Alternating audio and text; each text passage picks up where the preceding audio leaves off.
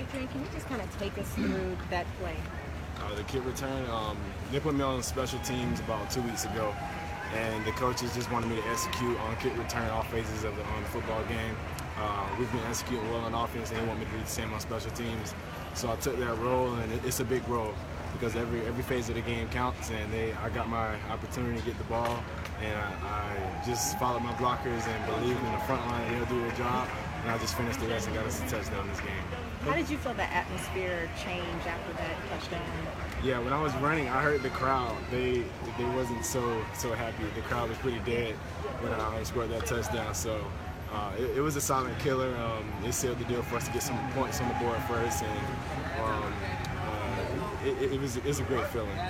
It looked like you it looked like you kind of took a took a second there before you started running out.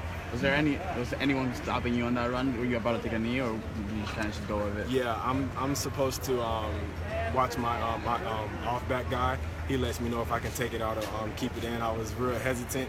I almost took a knee. Um, thank God I didn't take a knee because that would have been horrific. But um, I was hesitant taking it out, but I'm glad I did take it out.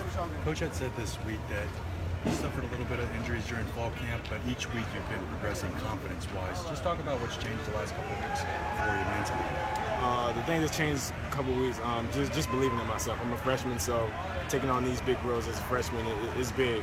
But you can't make the game bigger than it is. You have to take every game step by step and every practice step by step, and just believing the guys is blocking for you and the guys to your to your right and your left is doing their job. So with that being said, um, I just I just believe in my coaches, believe in my athletic trainers just staying healthy every game and coming back and helping my team win games. One more. How's Travis Wilson been for you um, as a freshman in terms of leadership as a senior?